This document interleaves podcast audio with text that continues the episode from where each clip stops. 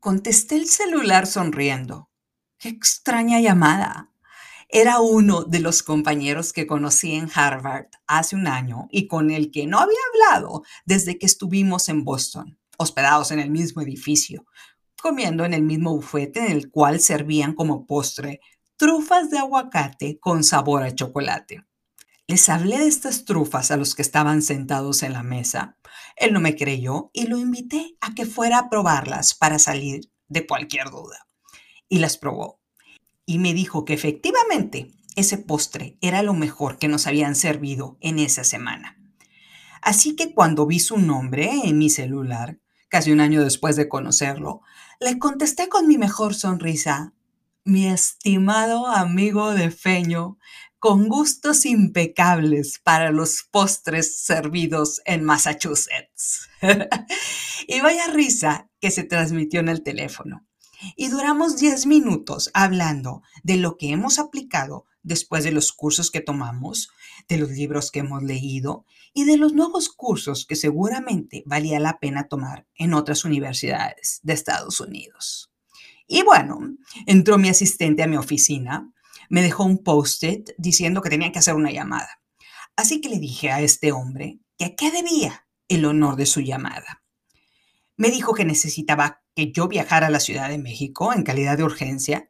Tenía un problema en la empresa y después de oír mis opiniones rebeldes en el tiempo en el que lo conocí en Harvard y de preguntarle a varios compañeros sobre mí, creía que yo era su último recurso para resolver su problema. Después de unos segundos de silencio, me preguntó si seguía en la línea, a lo cual contesté que si pensaba invitarme a salir, lo podía haber hecho en Boston, pero pedirme que viajara a la capital del país para verlo no era precisamente lo más romántico del mundo me respondió que si hubiera querido invitarme a salir, me hubiera pedido verlo en Cancún en su yate. Dada su respuesta sangrona, llamaremos a este hombre Poseidón, en honor al dios mitológico de los mares. Poseidón y yo seguimos hablando acerca de lo poco romántico de su petición de viaje, hasta que me dijo, eres demasiado inteligente para ser mi tipo de mujer. Sería un placer platicar contigo por unas cuatro horas, pero me temo que después de ahí no sabría qué decirte para entretenerte. Y lo que parecía un cumplido hizo que yo viera hacia el techo con mirada sospechosa tratando de procesar sus palabras. Mi cerebro encendió un letrero luminoso que decía ¡Auch! y yo seguía tratando de procesar si colgarle el teléfono o darle las gracias. Me dijo rápidamente, necesito tu ayuda. En honor a las trufas bostonianas, ayuda por favor a tu compañero. Creo que eres mi último recurso. Como recompensa hacerlo, te autorizo a publicar un episodio de esto en tu podcast, sin revelar nombres. Le voy a decir a mis amigos que lo oigan para que me puedas hacer popular entre ellos. Me dijo que tenía que colgar pero que su asistente me iba a hablar para ponernos de acuerdo para el viaje. Y nos despedimos. Cretino arrogante, con muy buen gusto para los postres, pero completo cretino. ¡Tururú! Entraron varias llamadas a mi celular con Lada de la capital del país, pero estuve muy ocupada. Cuando iba rumbo a mi departamento, le contesté el teléfono al asistente y después de preguntarle varias veces cuál era el plan, le respondí, hagamos algo, linda. Dile a Poseidón que venga por mí, en cualquier transporte, y que él me lleve a la capital del país. En el camino me puede contar para qué necesita mi ayuda. Llámame cuando esté hecho. Dice Albert Einstein que la creatividad es la inteligencia divirtiéndose. Y bueno, seguramente Poseidón iba a desistir de venir por mí. Era una forma elegante de decirle que no. Terminé las llamadas, todos mis pendientes, incluyendo conciliaciones, porque me niego a dárselas a terceros, y estuve lista para ir por mis hijos. Cuando estaba en la fila de la escuela para recogerlos, de nuevo entró la llamada del asistente y me dijo que Poseidón iba a estar al día siguiente a las 8.30 de la mañana en la puerta de mi departamento. y que yo iba a estar de regreso ese mismo día, en la noche, a Monterrey. En el trayecto, él me iba a contar los detalles. No, pues guau. Y así sucedió. Dejé a mis hijos en la escuela a, a, la mañana siguiente, me bajé de la camioneta y este hombre me mandó un mensaje que ya estaba esperando en la planta baja de mi departamento. Y salí y estaba recargado en el carro rentado, con pose de Tom Cruise. Y yo me alegré de haber elegido un atuendo recatado para vestirme ese día en lugar de unos pantalones embarrados de cuero. Él me dijo, Monterrey no tiene un puerto, por lo que mi yate no llega aquí. Pero bueno, me consiguieron unos boletos de avión. Vamos a tener que viajar sentados en clase económica al lado del baño de la aeronave, porque son los únicos que había. Levanté las cejas para mostrarle lo sorprendida que estaba. Sacó una caja de regalo, la abrí y eran unas trufas. Me dijo, dado tus gustos exóticos para los postres, son las únicas que encontré sin que tuviera que topar mi tarjeta de crédito. Traigo un café descafeinado en el carro. Súbete o nos deja el avión. Le pregunté cómo había llegado tan temprano a Monterrey. Me dijo que llegó la noche anterior se quería aparecer en mi departamento, pero sabía que me dormía temprano, por lo que no le vio el caso. Me repitió que su interés era genuinamente profesional. Me abrió la puerta y nos dirigimos al aeropuerto y abordamos. No estaba jugando Poseidón. Realmente nos tocó en la última fila del avión. El vuelo estaba sobrevendido, por lo que fue un caos el abordaje. Ya que pudimos despegar, me empezó a contar su situación. Tres de sus ejecutivas tops tenían una actitud de autodestrucción. Parecía que se habían convertido en unas divas. Y aunque sus ventas dependían en un porcentaje muy alto de ellas, la situación ya era insostenible. Y algo se tenía que hacer porque el Consejo de Administración ya se lo estaba pidiendo. Tenía toda mi atención. Quise seguir comiéndome las trufas, pero el olor del baño hizo que mejor las guardara en la caja. Y continuó quejándose de todas las pequeñas actitudes que habían tenido estas mujeres en las últimas semanas, situaciones que considera odiosas. Le dije, se odia lo que no se entiende. Me respondió, ¿tú entiendes estas actitudes? Le respondí, el pesimista ve dificultades en las oportunidades. El optimista ve oportunidad en cada dificultad. Se quedó en silencio contemplándome y por unos segundos parecía que conectábamos. Poseidón me dijo, los que te conocemos realmente nos damos cuenta de que eres tal y como hablas en el podcast. Le sonreí me respondió que no era un halago. Mi cerebro volvió a iluminar un letrero diciendo, ¡auch! Me rasqué la cabeza y le dije que probablemente no era la mejor persona para hacer ese trabajo. Me dijo, en este momento eres mi último recurso, porque ellas son un caso perdido. Ya está comprado tu boleto de avión de regreso el día de hoy en primera clase. Necesito que me guíes. Necesito que me digas ¿qué harías en mi lugar? ¿Qué harías en una posición de empresaria con estas vendedoras que tienen secuestrada la cartera de mis clientes? Le contesté, si los clientes están en poder de esas vendedoras, entonces no son tus clientes, son clientes de esas ejecutivas. Y otra vez sentí que conectábamos con la mirada. A lo que él contestó, ¿por qué no te animaste a salir conmigo en Boston? Mi cerebro iluminó un letrero que decía Tururú y le sonreí. Me dijo que era probable que tuviera que acompañarme de regreso a Monterrey ese día en la noche para continuar con esa conversación. Mi cerebro iluminó un letrero en forma de like de Facebook. Cuando aterrizó el avión, empezamos a tomar llamadas y en el camino estábamos resolviendo asuntos pendientes. Llegamos a su oficina y nos recibió su asistente. La primera ejecutiva me estaba esperando para almorzar en un restaurante a un lado de la oficina. Poseidón me dio un beso y me dijo, hablamos en la tarde para ver si me regreso contigo a Monterrey. La asistente se sorprendió con su respuesta. Cuando se fue le pregunté al asistente si Poseidón seguía divorciado. Movió la cabeza y me dijo que sí. Froté mis manos y le dije, muy bien, a lo que venimos. Y conocí a la primera ejecutiva, la de cabello negro. Mientras me presentaba, pedí un café de olla y unos huevos con mole en ese restaurante de la capital. Ella me preguntó qué hacía ahí, si yo era la persona que iban a contratar para reemplazarla. Me reí y le dije que era probable que yo fuera una mano amiga. La ejecutiva me dijo, yo soy la que rompo límites y parece que me crucifican por hacerlo. Y me contó todo su proceso de ir por clientes. Empezó a llorar mientras me contaba cómo, con su inglés limitado, pudo convencer a clientes americanos de comprar los productos de esta empresa.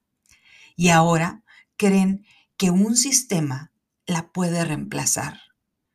Radiografía de la primera ejecutiva, una cazadora nata, una mujer que entiende perfectamente el negocio, una mujer que a reserva de ver los números le deben el gran crecimiento de esta empresa.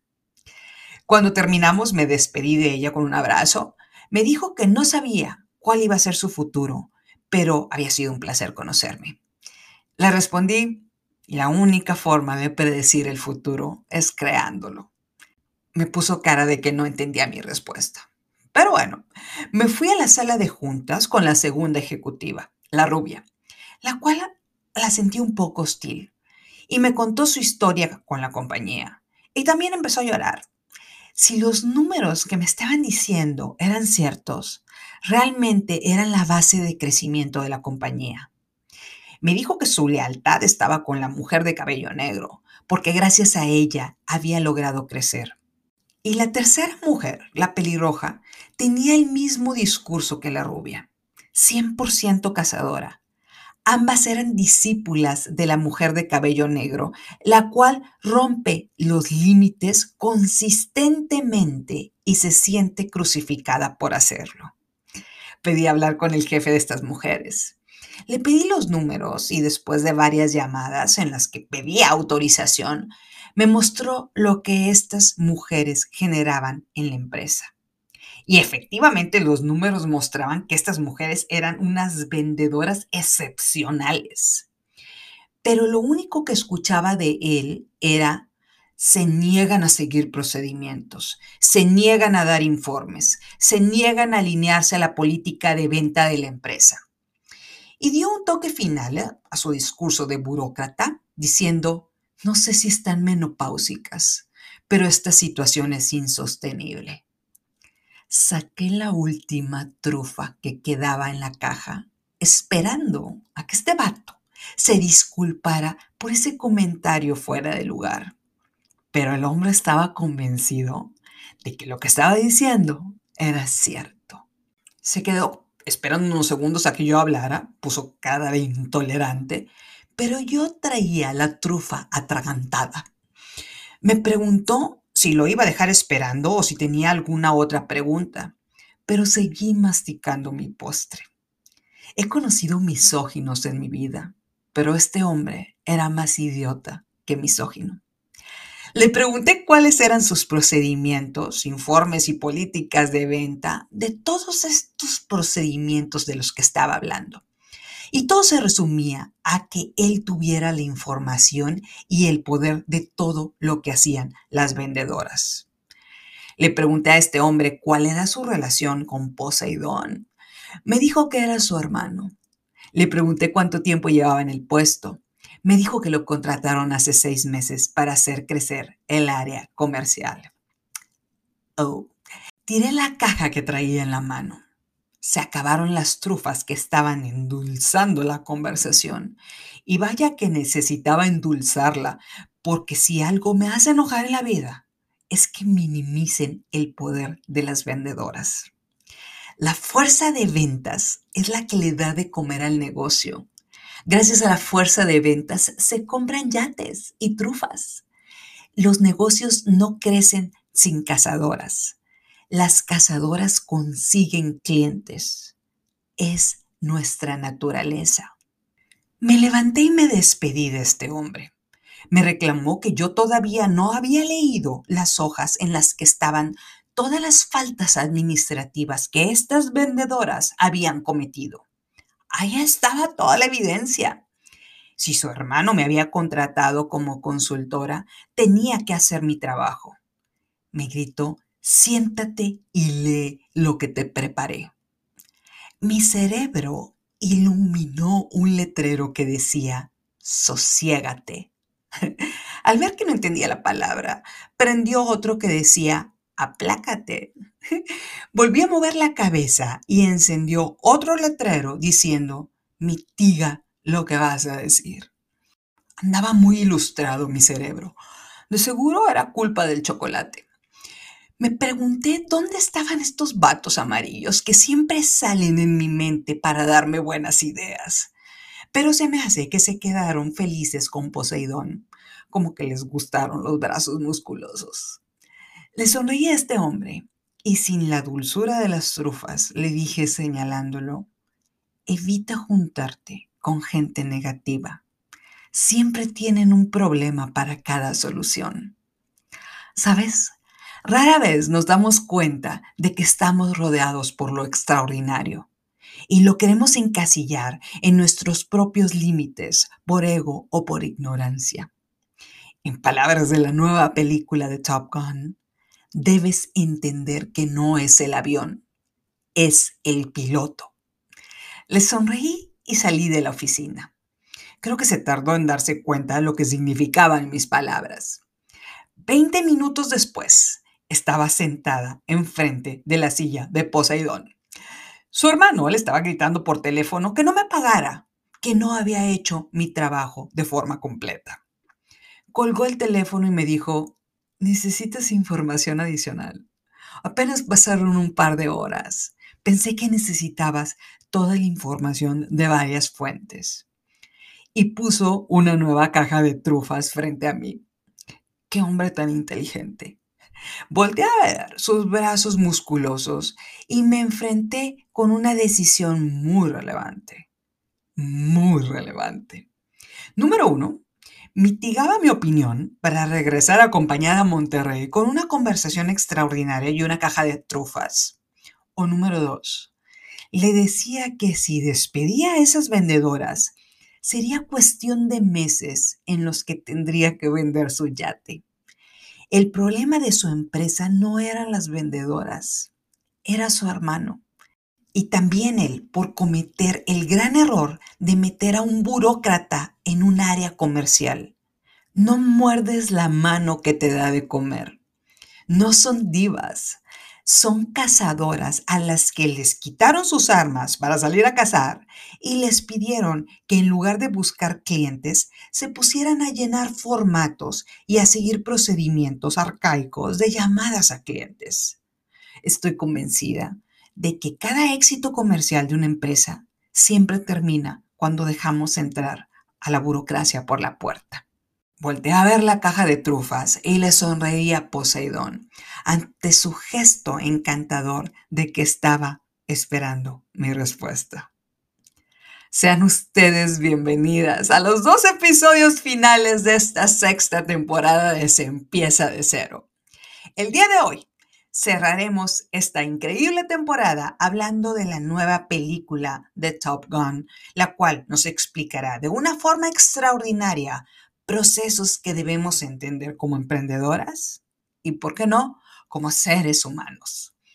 Hemos hablado de salir del confort, de ir a buscar el queso más allá de nuestras fronteras, la importancia de las variables económicas que nos muestran qué está en juego en el mundo en el que vivimos. Espero que hayas visto la película Top Gun Maverick, porque verdaderamente es extraordinaria.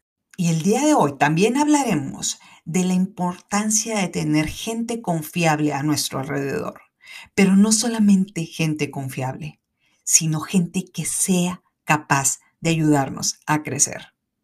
Empecemos con este episodio titulado No es el avión, es el piloto.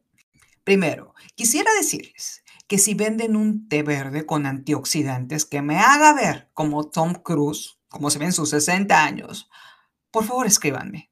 El hombre se ve mejor ahorita de como se veía cuando tenía 20 años.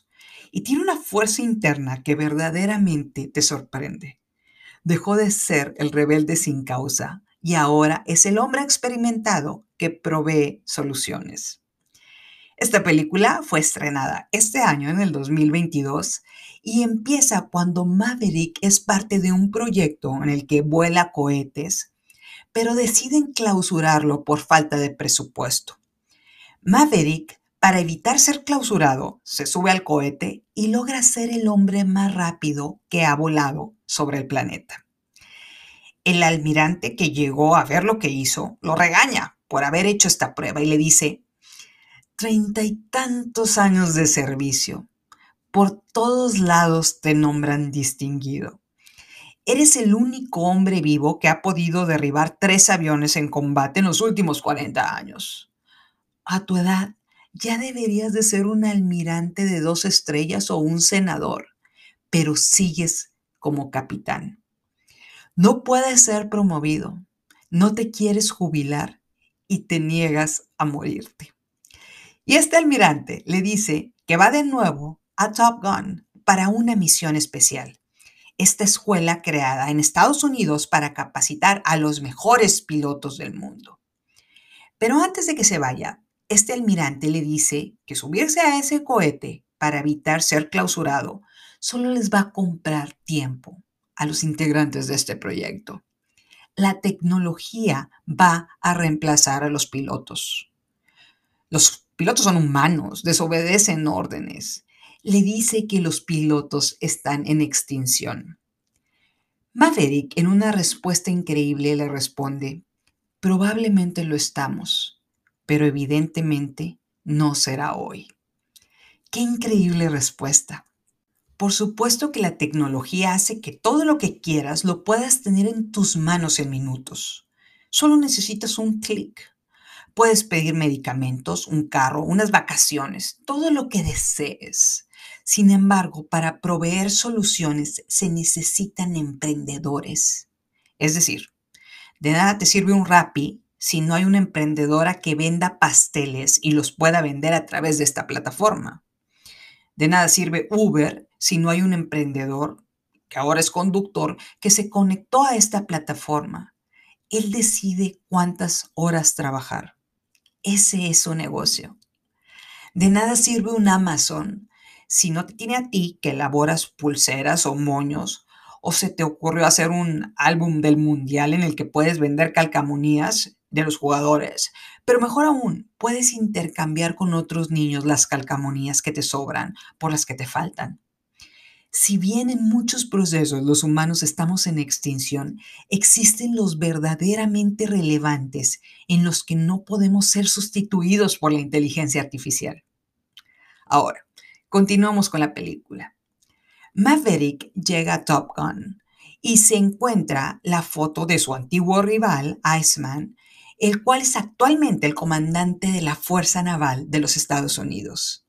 Y le dicen que fue precisamente Iceman el que lo recomendó para esta misión. ¿Cuál es el problema? Están construyendo una planta de uranio en un territorio enemigo que pone en riesgo a los aliados de la OTAN. Es decir, este material radioactivo pone en peligro la paz del mundo. Le dicen que esta planta está en la parte más baja entre dos montañas, como si fuera el fondo de un volcán, y se espera que en tres semanas esta planta ya esté operando. Esta planta está protegida por misiles, por lo que en cuanto llegues en avión te van a derribar. Su primera reacción fue decir que es una misión suicida. Es imposible regresar. Maverick piensa que lo van a mandar, pero le responden que está ahí como un instructor. Es decir, ya está veterano para hacerlo. Hay 10 pilotos graduados de Top Gun. Maverick está ahí para enseñar a estos pilotos a cómo hacer esta misión y le dicen que o los enseña o lo van a correr de la Fuerza Naval de los Estados Unidos. Pero hay otro problema. Uno de ellos es el hijo del que era su copiloto, al cual llaman Rooster, el cual lo culpa por la muerte de su padre. Dígame una cosa. ¿Qué le vas a enseñar a los 10 mejores pilotos del mundo? Llega Maverick a la reunión con estos pilotos y les dicen que la ventaja tecnológica que tenía Estados Unidos en el mundo ya no la tienen. El enemigo tiene aviones de quinta generación, es decir, aviones que realizan maniobras que los humanos no pueden realizar. Y le dicen, el éxito depende del piloto. Lo que les va a enseñar Maverick es la diferencia entre la vida y la muerte para ustedes. Maverick llega con un libro en la mano y les pregunta a los 10 pilotos si lo han leído. Es el manual de todo lo que tienen que conocer sobre su avión. Ellos le responden que claro, se lo saben de memoria. Maverick tira este manual a la basura y les dice, este manual también lo conoce su enemigo. Lo que su enemigo no conoce son sus límites.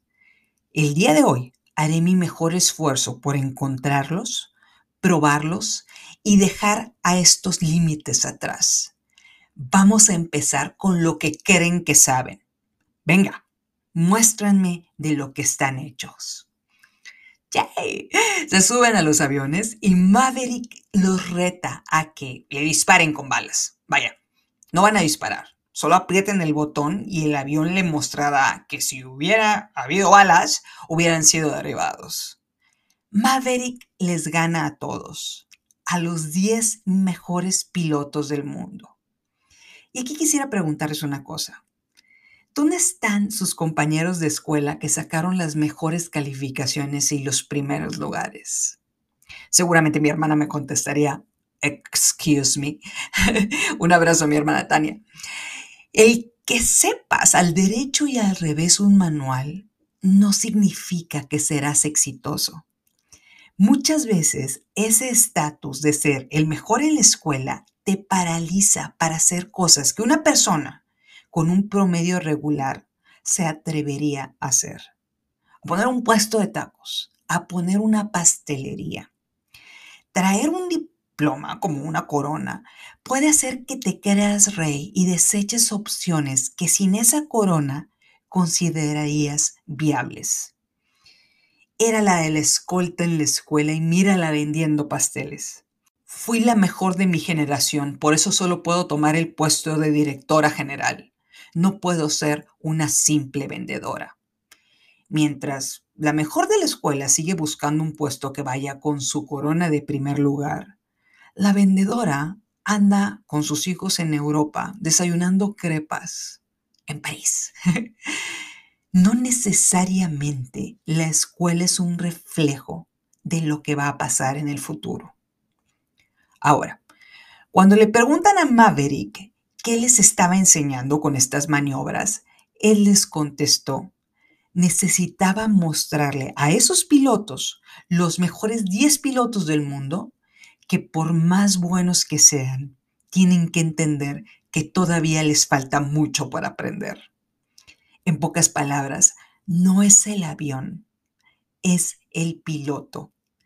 No importa si tienes un avión sofisticado, no importa si tienes una empresa sofisticada con el mejor producto del mundo. Si no tienes las mejores vendedoras para pilotear ese avión o lo piloteas tú siendo una cazadora, los chinos también llegarán con ese producto para venderlo.